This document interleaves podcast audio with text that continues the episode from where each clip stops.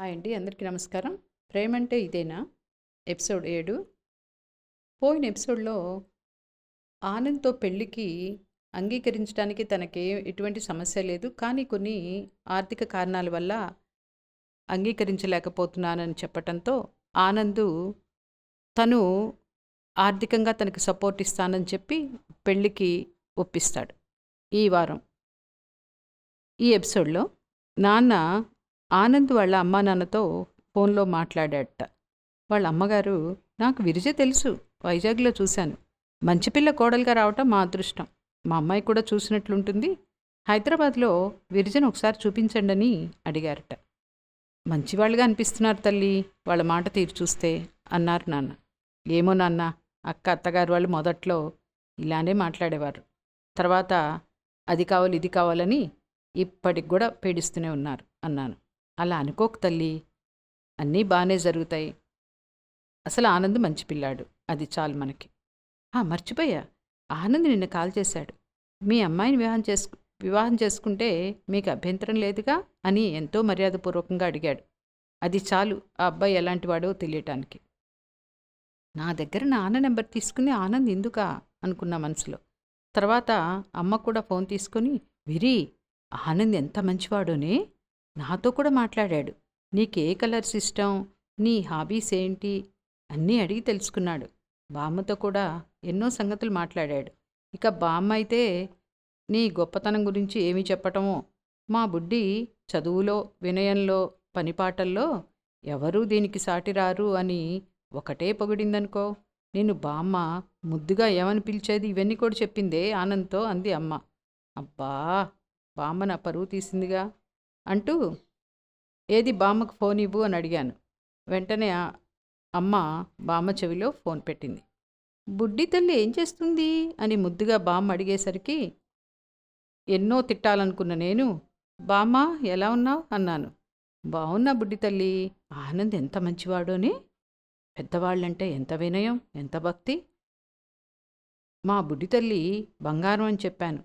బుడ్డి పేరు బాగుందే అన్నాడు. మీ బావ కంటే వంద రెట్లు మంచిగా ఉన్నాడు. బుడ్డి అని ఎందుకు పిలుస్తారు? అని అడిగాడు. అప్పుడు నేను మా విరిజ ఏడాది పిల్ల కెరసనాయిల్ బుడ్డి అక్కడ పెడితే పాకుతూ వెళ్ళి తెలియక తాగింది. వెంటనే హాస్పిటల్కి తీసుకెళ్తే కక్కించి పిల్లని బతికిచ్చారు. అప్పటి నుండి దాని పేరు బుడ్డి అని పిలుస్తున్నాం అని చెబితే ఏమి నవ్వాడో? అబ్బా ఇంకా నేను గోడ దూకి కింద పడింది ముక్కులో రాయి పెట్టుకుంది ఇవి కూడా చెప్పలేకపోయావా? అన్నాను మండిపోయి.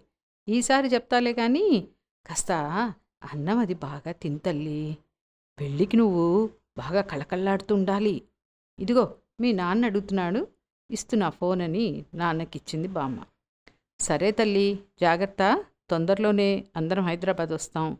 అప్పుడు ఆనంద్ వాళ్ళ అమ్మా నాన్నని అక్కా బావను వచ్చి నిన్ను చూడమని చెప్తాను. సరేనా? ఉంటానమ్మా అని పెట్టేశాడు. ఆదివారం ఉదయం ఆనంద్ ఫోన్ చేశాడు. విరి నాకు ఒంట్లో బాగాలేదు రాత్రి నుండి ఫీవర్. నేను అక్కడికి ఇవాళ రాలేను అన్నాడు నీరసంగా. అయ్యో ఇప్పుడు ఎలా ఉంది? మీ అడ్రస్ చెప్పండి అని గబగబా నోట్ చేసుకుని రెడీ అయ్యి ఆనంద్ ఇంటికి వెళ్ళాను. కాలింగ్ బెల్ కొడితే వచ్చి తలుపు తీశాడు. చాలా నీరసంగా కనిపించాడు. నేను లోపలికి రాగానే విరి వంటగదిలో మంచినీళ్ళున్నాయి తాగు అని చెప్పి వెళ్ళి పడుకున్నాడు. నే వెళ్ళి వంటగదిలోకి వెళ్ళి చూస్తే ఎక్కడి సామాన్ అక్కడ చిందర వందరగా ఉంది. చకచక ఇల్లంతా సర్ది గ్యాస్ కట్టు తుడిచి పాలు కాచి ఒక గ్లాస్లో పోసి వెళ్ళి ముందు పైకి లేవండి ఈ నీళ్ళతో ట్యాబ్లెట్ వేసుకుని తర్వాత ఈ పాలు తాగండి అని చేతికి గ్లాస్ ఇచ్చాను. ఇందాక నేను ఆటోలో వస్తుంటే ఆ వీధి చివర ఒక హాస్పిటల్ కనపడింది. అది గుర్తుకు వచ్చి ఆనంద్ గారు కొంచెం రెడీ అవుతారా? ఈ వీధి ఈ వీధి చివరిలో ఉన్న హాస్పిటల్కి వెళ్దాం అన్నాను. వద్దు ఈ ట్యాబ్లెట్ వేసుకున్నాగా జ్వరం తగ్గుతుంది. ప్లీజ్ పడుకుంటా వీరి అన్న ఆనందిని బలవంతంగా లేపి ఇంతగా ఒళ్ళు కాలిపోతుంటే ఎలా? బయటికి వచ్చి ఆటోని పిలిచి ఆనందిని ఆటోలో కూర్చోబెట్టి హాస్పిటల్కి తీసుకెళ్ళాను. అప్పుడు డాక్టర్ గారు ఇప్పుడు ఈ వైరల్ ఫీవర్స్ అన్ని చోట్ల ఉన్నాయండి అని ట్యాబ్లెట్లు ఇచ్చారు. మళ్ళీ అదే అదే ఆటోలో ఇంటికి తెచ్చి బెడ్రూమ్లో పడుకోబెట్టాను. తడి టవల్ తడిపి ఆనంద్ నుదుటిపై వేశాను. కాస్త ఫీవర్ తగ్గుముఖం పట్టింది. ఆ ఈవినింగ్ నా రూమ్కి వెళ్తుంటే ఉండవచ్చుగా ఇక్కడ? అన్నాడు ఆనంద్ నీరసంగా. నో నేను అలా ఉండకూడదు. ఇక్కడ పాలు కాచి గ్లాసులో పోసాను తాగండి. ఈ ట్యాబ్లెట్స్ రాత్రికి ఒకసారి వేసుకుంటే సరిపోతుంది. పొద్దున్నే కాల్ చేస్తాను. రేపు ఒక్క రోజు లీవ్ పెట్టండి. నీరసంగా ఉన్నారు. సరే.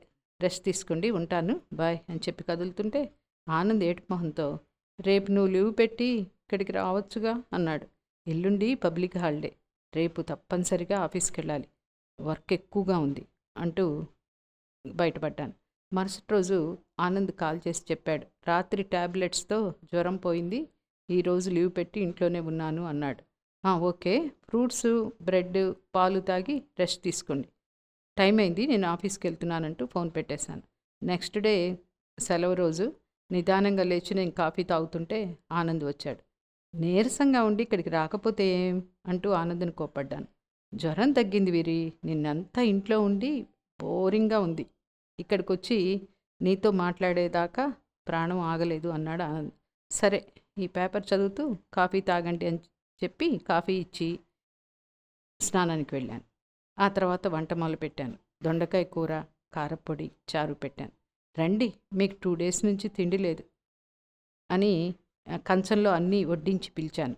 థ్యాంక్స్ వీరి ఎన్నో రోజుల తర్వాత కమ్మని భోజనం చేశాను అంటూ ఆవురావురమంటూ తిన్నాడు. సింకులో చేయి కడిగి నా చీర కొంగుతో చేయి తుడుచుకున్నాడు. నేను సిగ్గుపడుతూ చీర కొంగు లాక్కుంటే విరి సిగ్గుపడితే నువ్వు చాలా బాగుంటావు అని దగ్గరగా రాబోతే ప్లీజ్ నాకు ఇలాంటివి పెళ్ళికి ముందే ఇష్టం ఉండదని పక్కకు తెలిగాను మీ ఫ్రెండ్ చెప్పింది అక్షరాల నిజం. మీరు జూనియర్ కన్నాంబనే అని ఎగతాళి చేశాడు ఆనంద్. మీరేమన్నా అనుకోండి నా రూల్స్కి విరుద్ధంగా నడుచుకోను అన్నాను. ఓకే బుడ్డిగారు అన్నాడు ఆనంద్. నా పేరు విరిజ అన్నాను. బామ్మా నువ్వు చెప్పటం వల్ల ఆనంద్ ఆట పట్టిస్తున్నాడు గొనుక్కుంటుంటే నీ ముద్దు పేరు చెప్పిందని మీ బామ్మని తిడుతున్నావు కదూ? ఆమెనేం అనకు బుడ్డి?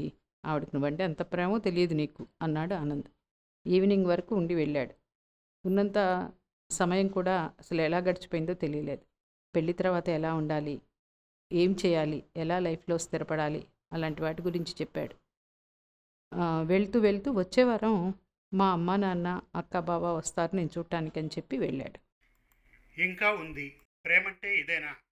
ధారావాహిక ఎనిమిదవ భాగం త్వరలో